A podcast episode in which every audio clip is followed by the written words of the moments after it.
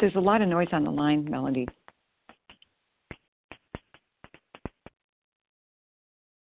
Okay. Good morning and welcome to Overeaters Anonymous, A Vision for You, Big Book Study. My name is Sylvia F., and I'm a recovered compulsive overeater. Today is Friday, June 16th, 2017, and I'm a recovered compulsive overeater. Today we are reading from the Big Book, and we are on page 55, the fifth paragraph. We're going to read through seven paragraphs, ending with, "To his maker, and he knew." Today's readers are Andy F. on the 12 Steps, Carrie M. on the 12 Traditions, and the readers of the text are Wendy M. and Kathy Jo P. The reference number for Thursday, June 15th, 10 a.m.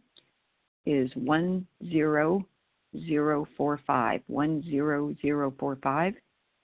And this morning's meeting, Friday, 7 a.m. meeting, the reference number is 10048, 10048.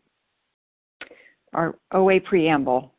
Overeaters Anonymous is a fellowship of individuals who, through shared experience, strength, and hope, are recovering from compulsive overeating. We welcome everyone who wants to stop eating compulsively. There are no dues or fees for members. We're self-supporting through our own contributions, neither soliciting nor accepting outside donations. OA is not affiliated with any public or private organization, political movement, ideology, or religious doctrine. We take no position on outside issues. Our primary purpose is to abstain from compulsive eating and compulsive food behaviors and to carry the message of recovery through the 12 steps of OA to those who still suffer. Our sole purpose. OA's fifth tradition states each group has but one primary purpose, to carry its message to the compulsive overeater who still suffers. At A Vision for You Big Book Study, our message is that people who suffer from compulsive overeating can recover through abstinence and the practice of the 12 steps and 12 traditions of Overeaters Anonymous. I will now ask Andy F. to read the 12 steps. Andy? Hi, good morning. This is Andy F., anorexic, bulimic, compulsive eater in Portland, Oregon. The 12 steps. 1. We admitted we were powerless over food, that our lives had become unmanageable. 2. Came to believe that a power greater than ourselves could restore us to sanity. 3. Made a decision to turn our will and our lives over to the care of God as we understood Him. 4. Made a searching and fearless moral inventory of ourselves. 5. Admitted to God, to ourselves, and to another human being the exact nature of our wrongs. 6. We're entirely ready to have God remove all these defects of character. 7. Humbly asked Him to remove our shortcomings. 8. Made a list of all persons we had harmed and became willing to make amends to them all. 9. Made direct amends to such people wherever possible, except when to do so would injure them or others. 10. Continued to take personal inventory, and when we were wrong, promptly admitted it. 11. Sought through prayer and meditation to improve our conscious contact with God as we understood Him, praying only for knowledge of His will for us and the power to carry that out. And 12. Having had a spiritual awakening as the result of these steps, we try to carry this message to compulsive overeaters and to practice these principles in all our affairs. Thanks for letting me be of service. Thank you, Andy. I will now ask Carrie M. to read the 12 traditions. Carrie? Hi, my name is Carrie M. I'm a recovered compulsive overeater from Boston. The 12 traditions. Number one, our common welfare should come first. Our personal recovery depends upon OA unity. Number two, for our group purpose, there is but one ultimate authority, a loving God as He may express Himself in our group conscience. Our leaders are but trusted servants. They do not govern. 3, the only requirement for OA membership is a desire to stop eating compulsively. 4, each group should be autonomous except in matters affecting other groups or OA as a whole. 5, each group has but one primary purpose, to carry its message to the compulsive overeater who still suffers. 6, an OA group ought never endorse, finance, or lend the OA name to any related facility or outside enterprise, lest problems of money, property, and prestige divert us from our primary purpose. 7, Every OA group ought to be fully self-supporting, declining outside contributions. 8, Overeaters Anonymous should remain forever non-professional, but our service centers may employ special workers. 9, OA as such ought never be organized, but we may create service boards or committees directly responsible to those they serve. 10, Overeaters Anonymous has no opinion on outside issues, hence the OA name ought never be drawn into public controversy. 11, our public relations policy is based on attraction rather than promotion. We need always maintain personal anonymity at the level of press, radio, films, television, and other public media of communication. 12, anonymity is the spiritual foundation of all these traditions, ever reminding us to place principles before personalities. And I pass. Thank you, Carrie M. How our meeting works.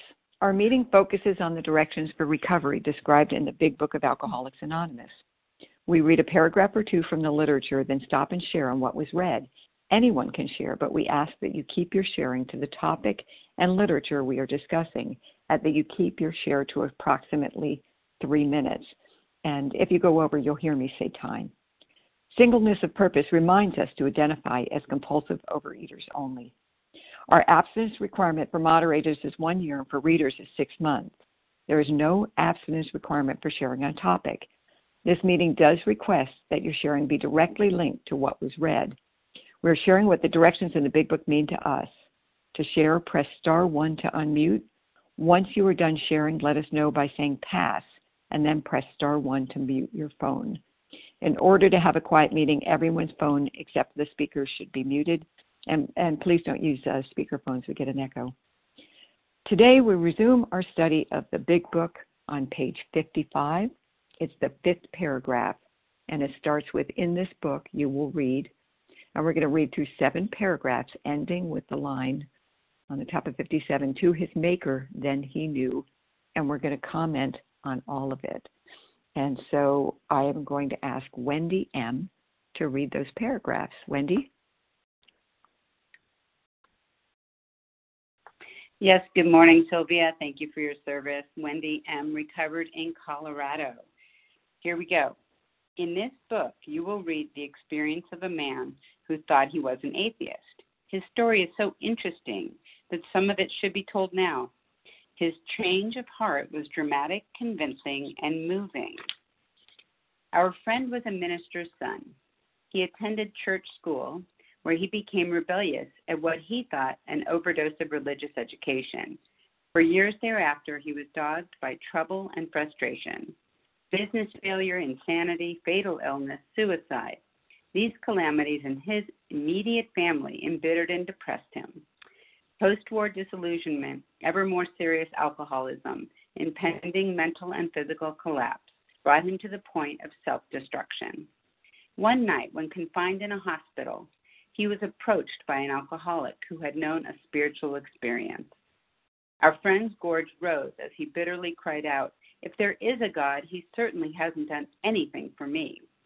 But later, alone in his room, he asked himself this question: is it possible that all the religious people I have known are wrong? While pondering the answer, he felt as though he lived in hell. Then, like a thunderbolt, a great thought came. It crowded out all else. Who are you to say there is no God?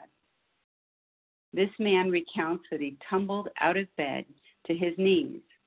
In a few seconds, he was overwhelmed by a conviction of the presence of God. It poured over and through him with the certainty and majesty of a great tide at flood. The barriers he had built through the years were swept away. He stood in the presence of infinite power and love. He had stepped from bridge to shore.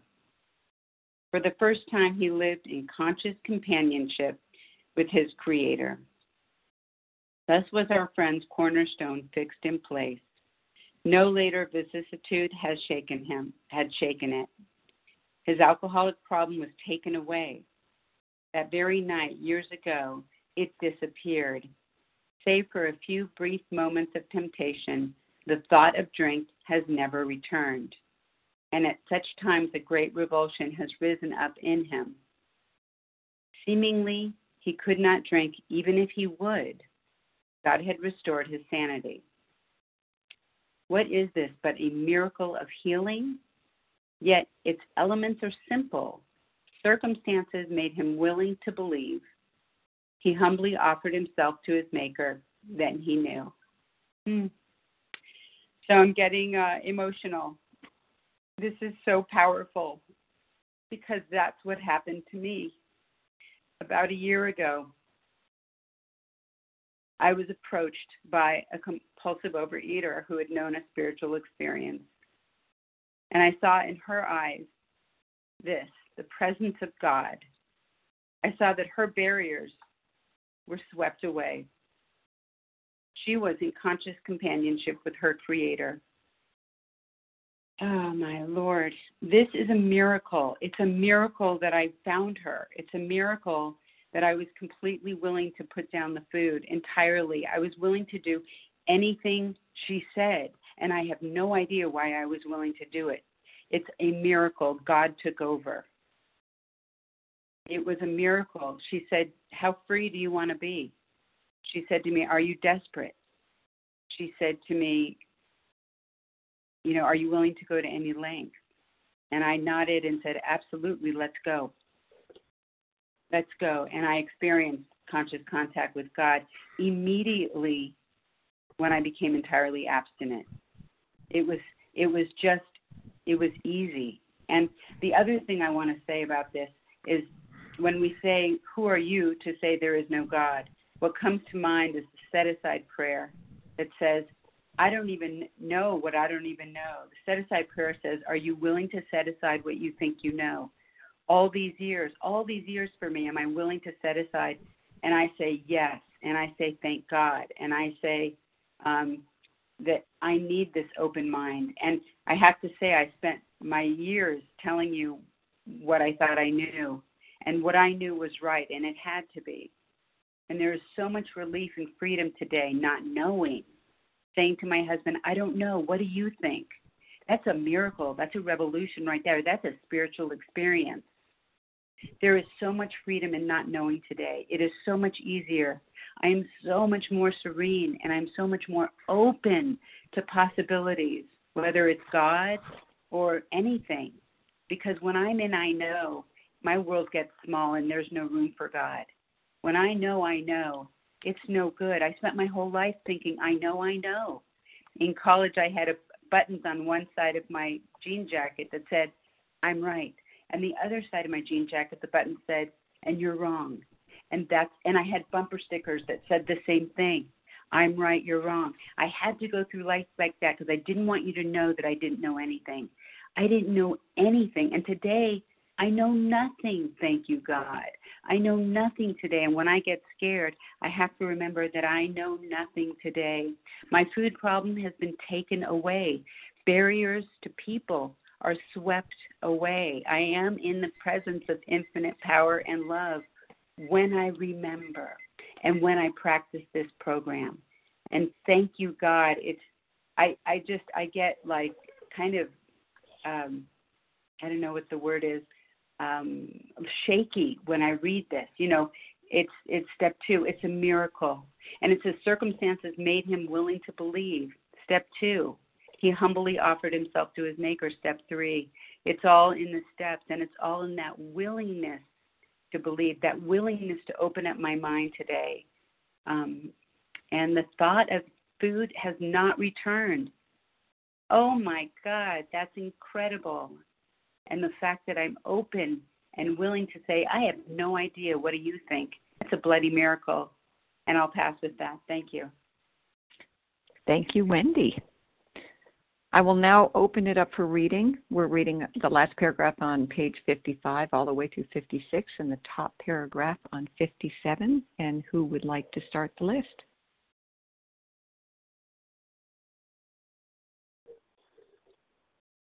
Star one. Margie, alcoholics and compulsive eater. What is this but a miracle? Is that the one? It's Margie. Is that who it is? Okay, we're reading the last paragraph on page 55, all of page 56, and the top paragraph on 57. And if you want to stand by, who else do I have?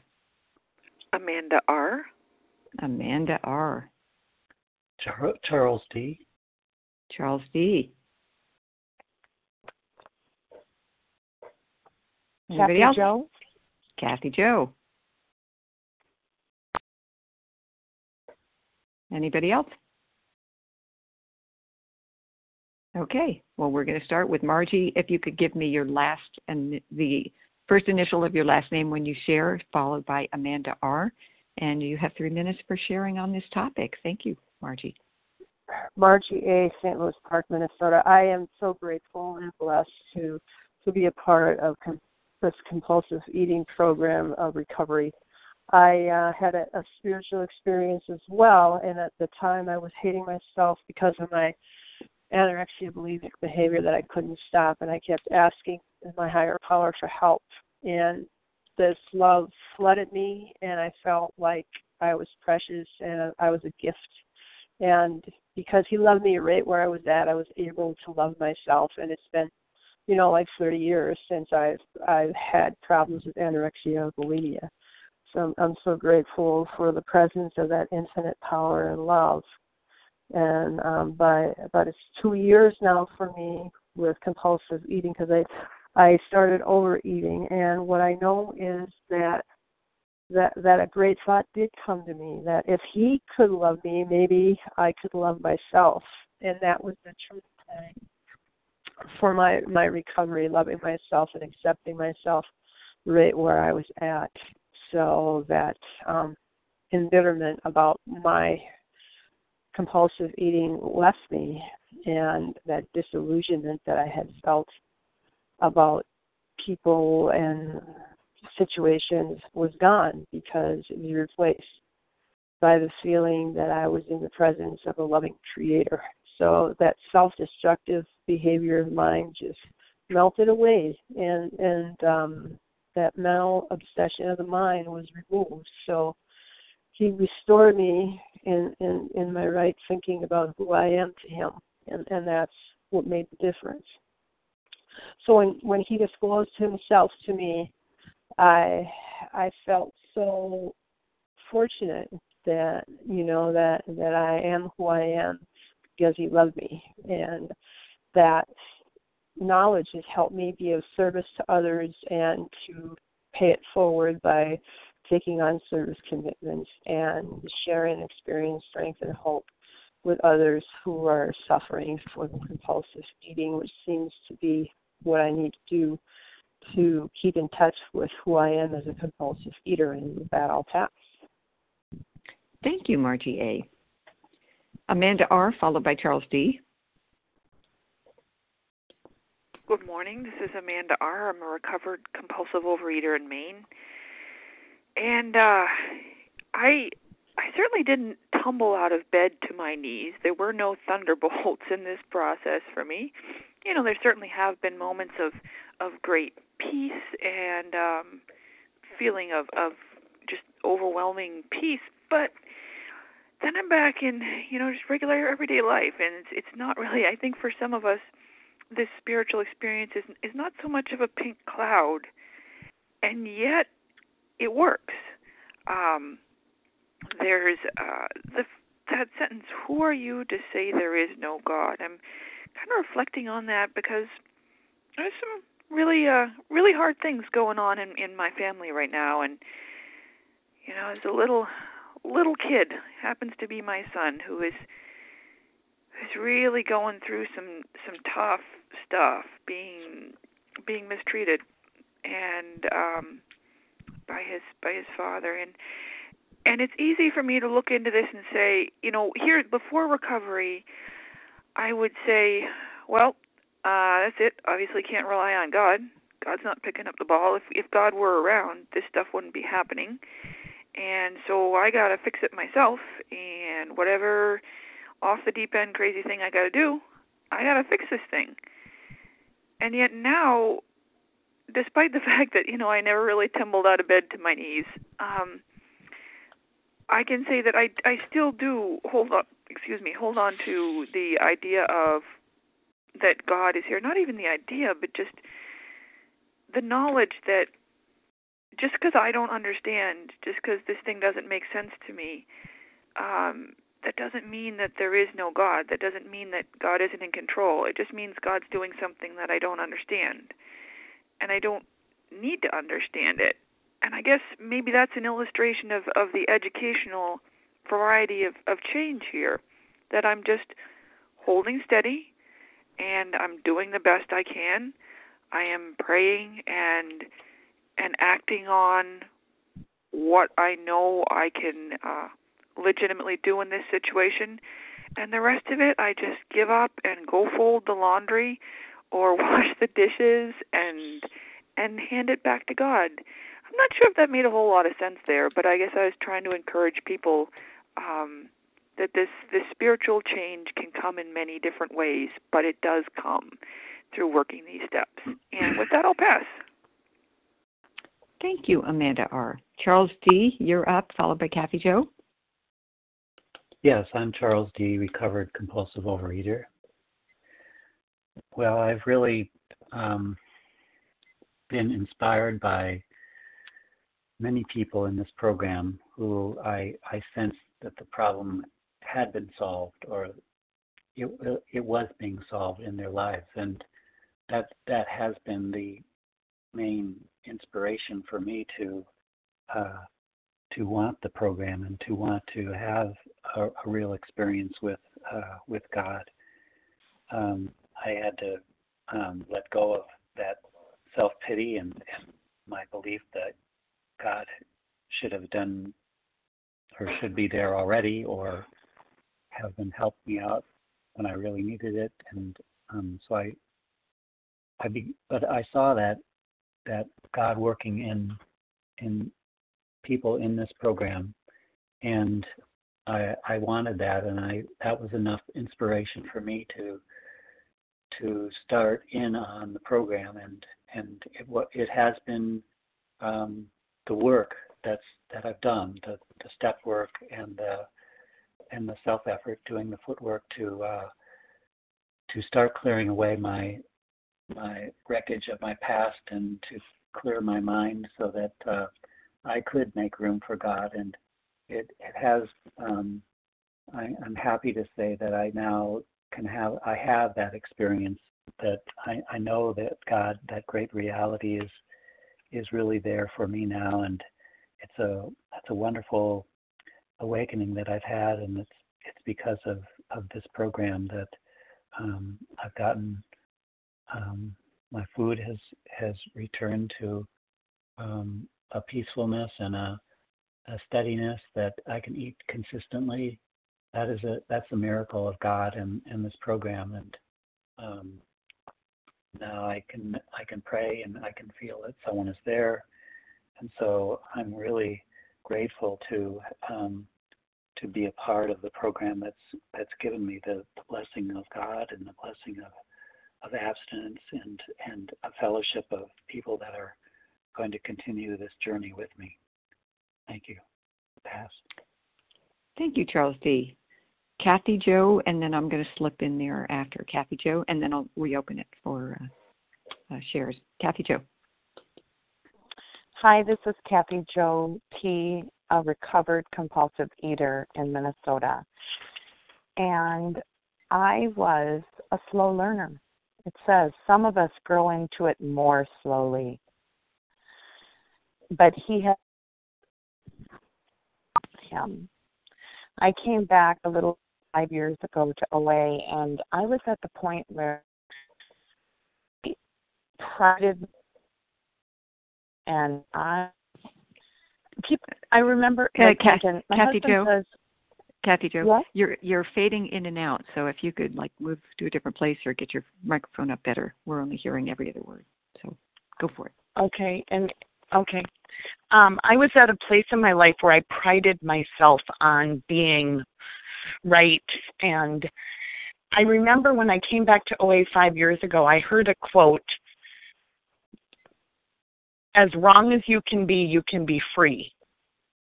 And I thought to myself, that will never be me. I am never going to want to be the person who's wrong.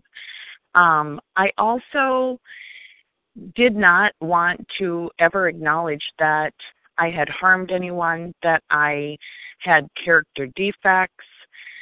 I remember thinking, you know, when I was younger, I used to pray and ask God to help me be a better person. I no longer prayed that. I was at a point where I wanted more in life. I wanted God to give to me. I wanted people to treat me better. I wanted things to be easier for me. Me. I'm hearing a theme. And now I really believe 100% that to the extent that I can be wrong, I can be free. And to the extent that I need God to help me be a better person in this world, and asking all of you to help me a day at a time to see my wrongs and to be a better person, to be of service, to look at how can I help, the more free I get. And that to me is the biggest miracle of all. And I say I was a slow learner, but I was a hard case, and I never dreamed that I would be where I am in wanting to look at every day, how can I be better? How can I be of more service? How can I walk more gently and look at the ways that I need God to help me be better? It's amazing. And I also want to point out, this is probably one of my favorite parts of the Big Book, where it talks about how can this be but a miracle of healing. What my sponsor says is you look in your rearview mirror, and when you look back at your life, you see that God has always been with you. And I've been through some big things in my life, and now I can see that God has always been there. And that is amazing to me as I move forward into today. And with that, I'll pass. Thank you. Thank you, Kathy Jo. And this is Sylvia F. I'm going to slip in here for a second. And, you know, I want the shares have been so profoundly helpful to me. And the paragraph where it says, in a few seconds, he was overwhelmed by a conviction of the presence of God. So this is not a theoretical thought that we have. It poured over and through him with the certainty and majesty of a great tide at a flood. And this is what I saw when I started to hear and see recovered people. What I saw is he stood in the presence of infinite power and love.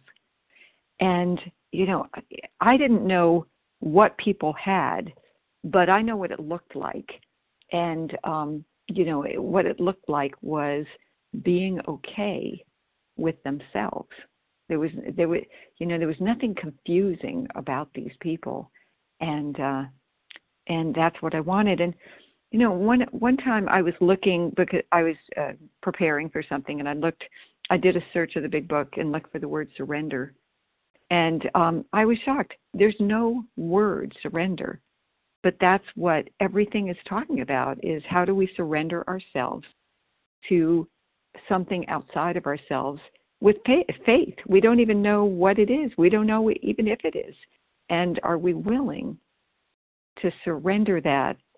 You know, so how it happens for me, you know, I have had, you know, sometimes quickly, sometimes slowly. I've had both. And I don't stay in this presence of infinite power and love, but that's what I'm always crawling back to through the steps.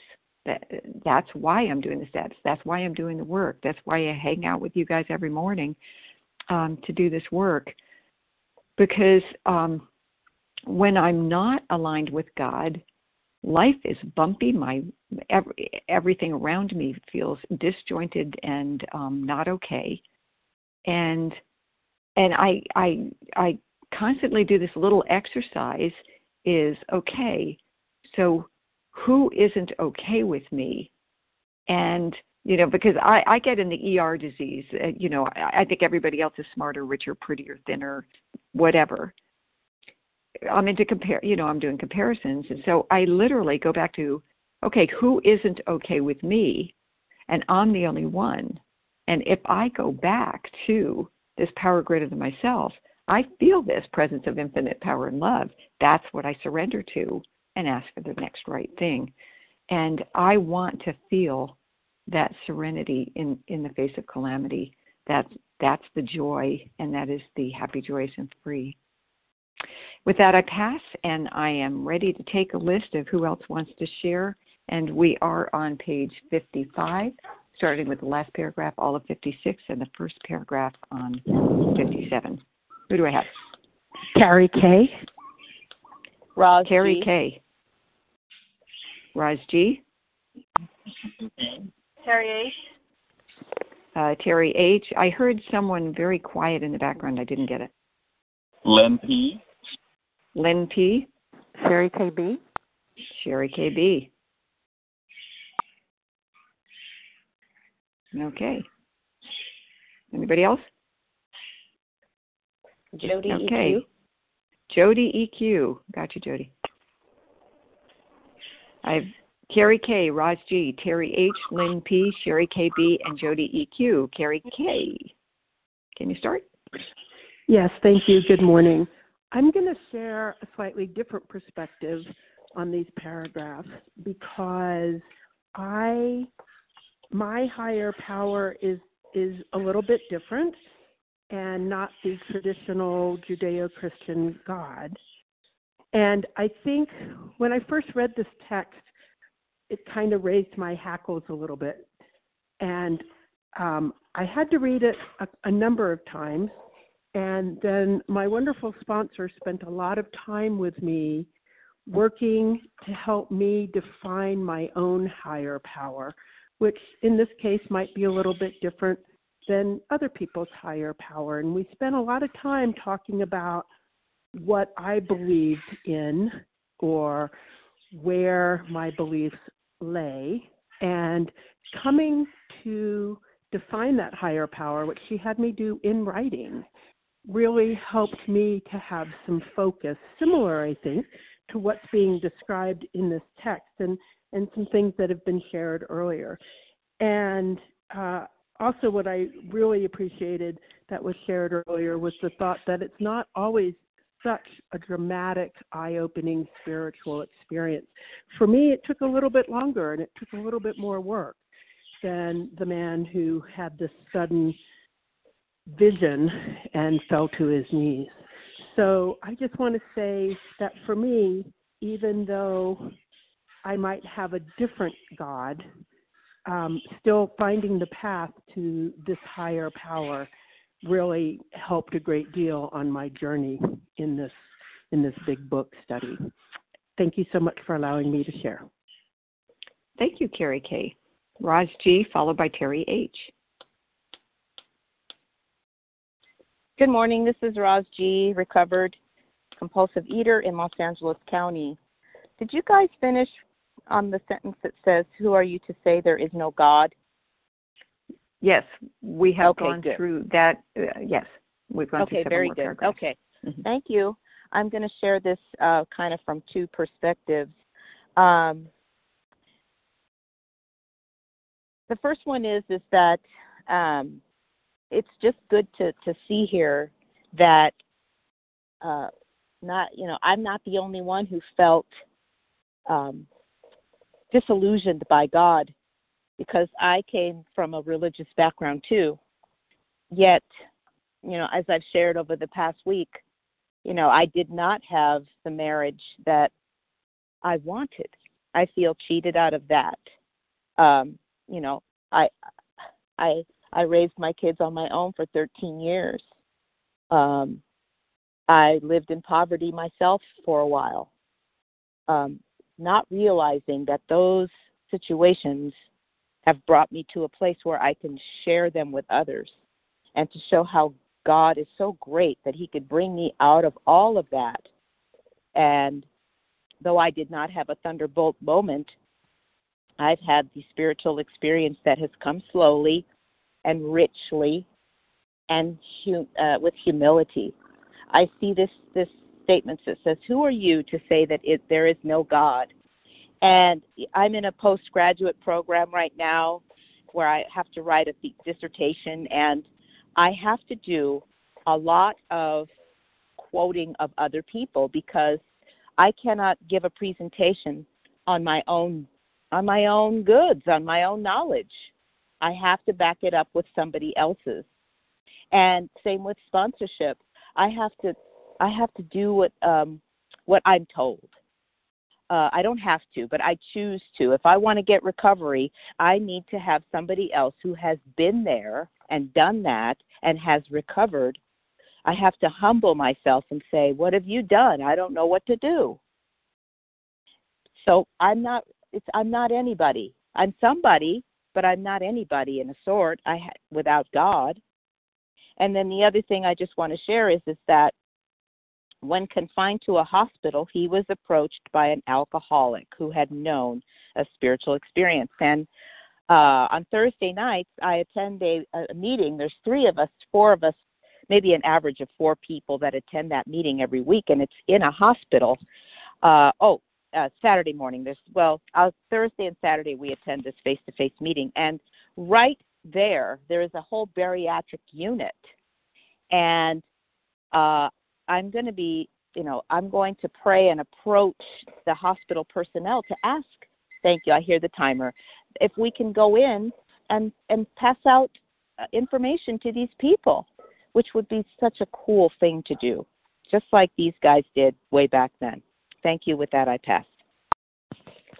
Thank you, Roz G. Terry H., followed by Lynn P. Terry? Hi, everyone. My name is Terry H. I'm a recovered compulsive overeater in North Carolina. The inability to deal with life on life's terms brought me to the food and food behaviors. I'm 50 years old today, and for 45 years, my earliest memory of compulsive overeating was when I was 5 years old. And for 45 years, I was turned to food and food behaviors to deal and cope with life and on life's terms at that time for me. Just like this guy, all the things that were happening in his life. And,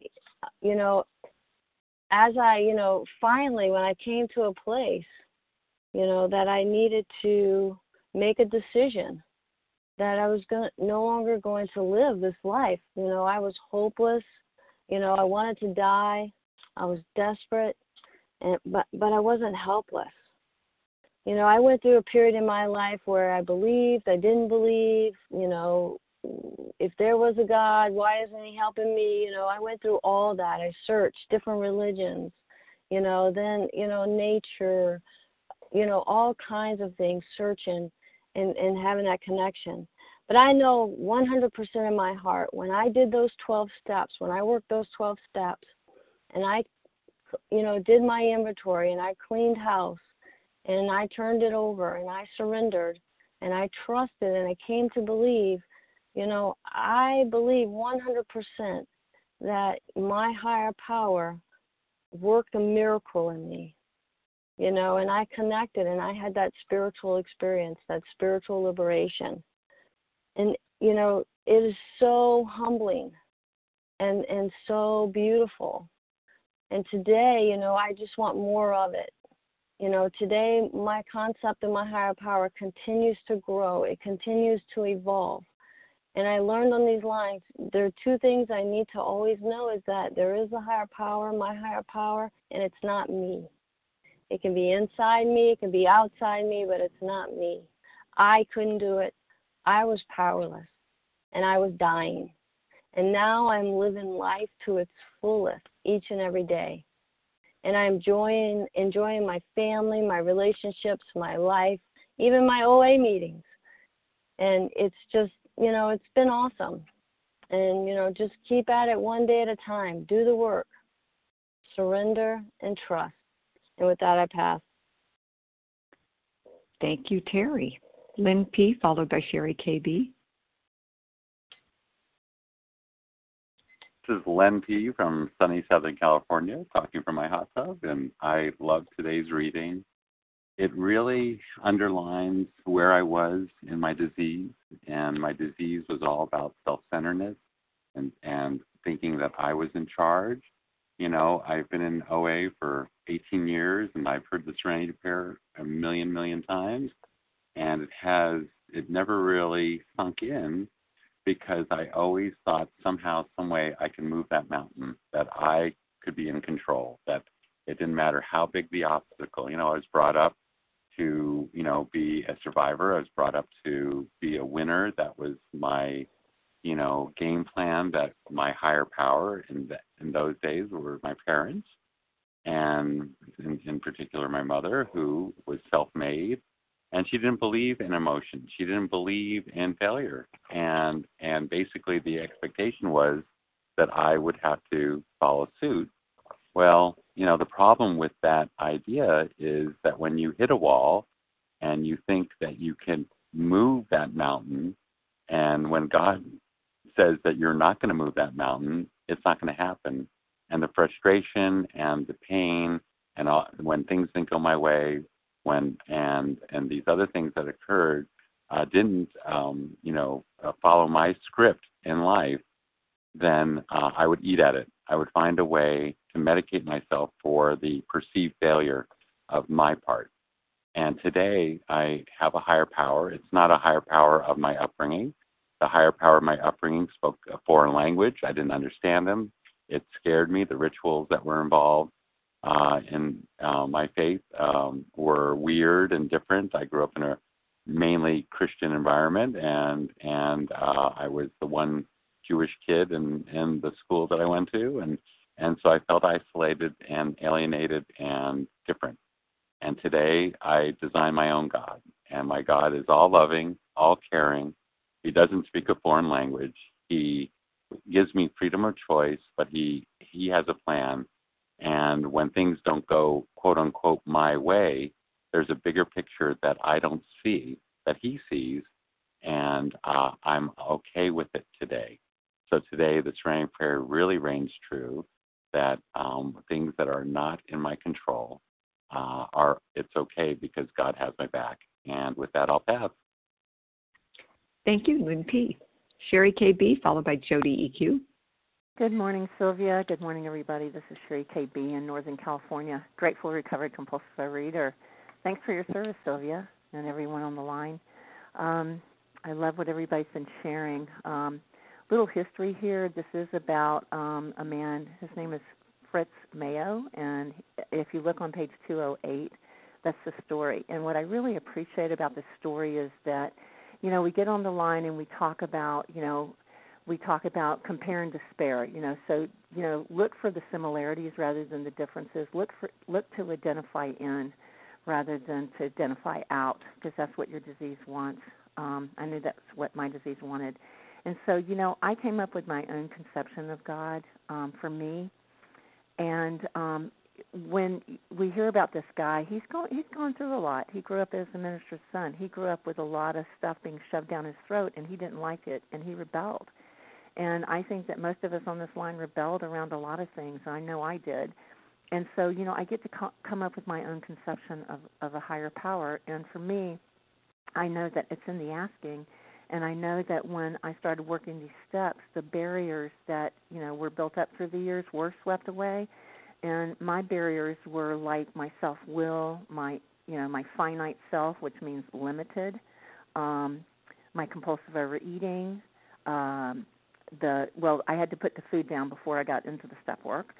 But my resentments and my fears and my restless, irritable, and discontent, my fear, doubt, and insecurity, those were the barriers that I had because I wasn't leaning on a power greater than myself. And the whole idea of this book is to get into this step work, to get unblocked so I can connect with a power greater than myself and who I choose to call my higher power. And if you look in the spiritual experience on page 567, it's not telling that we have to have a burning bush.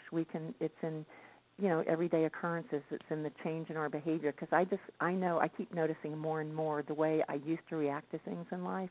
I'm acting so differently, and I know that's my higher power. It's not me. It's my higher power working through me with my consciousness, my constant companion, with my creator, with my higher power. And that's the difference in my life today due to these steps. And I know that I could not do without it, and I also know that I have to take the action every day. It's not like I wake up and I'm, you know, I can rest on my laurels and everything's fine now. No, life happens, and so I have to keep doing this deal over and over one day at a time. And I'm just so grateful for all of you guys. And with that, I pass. Thank you, Sherry K.B. Jody E.Q. Good morning, everybody. This is Jody E.Q., gratefully recovered in California. I like this story of this man. It's different from mine. I believed always in a higher power, but I didn't have a relationship with that power. I had substituted food for that power. So the day that I found OA and that I came to my first meeting, that was my first cornerstone put in place. I knew that I had found what I needed. When I heard the 12 steps, I just knew it. And I knew, too, that I was in a room full of people I needed to be with. That was the first cornerstone. Another came maybe five or 6 years later. I went to a Overeaters Anonymous convention, and every meeting or workshop I stepped into was on step 3. And somehow that weekend, I really, really got it and took step 3, and I had a profound spiritual experience. It was amazing. And that was another cornerstone fixed in place for me. And no later vicissitude has shaken that. Even when I have relapsed, which I have many times, I have remembered those experiences and known in my heart of hearts that I had a higher power. And every time I picked up the food, I knew exactly what I was doing. And each time I did it, it was more painful because I knew what I was doing. I knew I was turning my back on my higher power. So by the grace of God and my own willingness and desire to be closer to that higher power, I became willing to put down the food and keep it down now for going on 3 years now this time. And I'm just so grateful because as I continue to abstain and as I clean up my food more and more over time, I feel that much closer, and I feel God's guidance and presence in my life. And I know that's possible for anyone and everyone. We all have different kinds of spiritual experiences. There's quite a variety of spiritual experiences that happen here in these rooms. But you can have your own spiritual journey, your own spiritual experiences that are unique for you, if you will but open your mind to the possibility. Take what we're offering you and try it.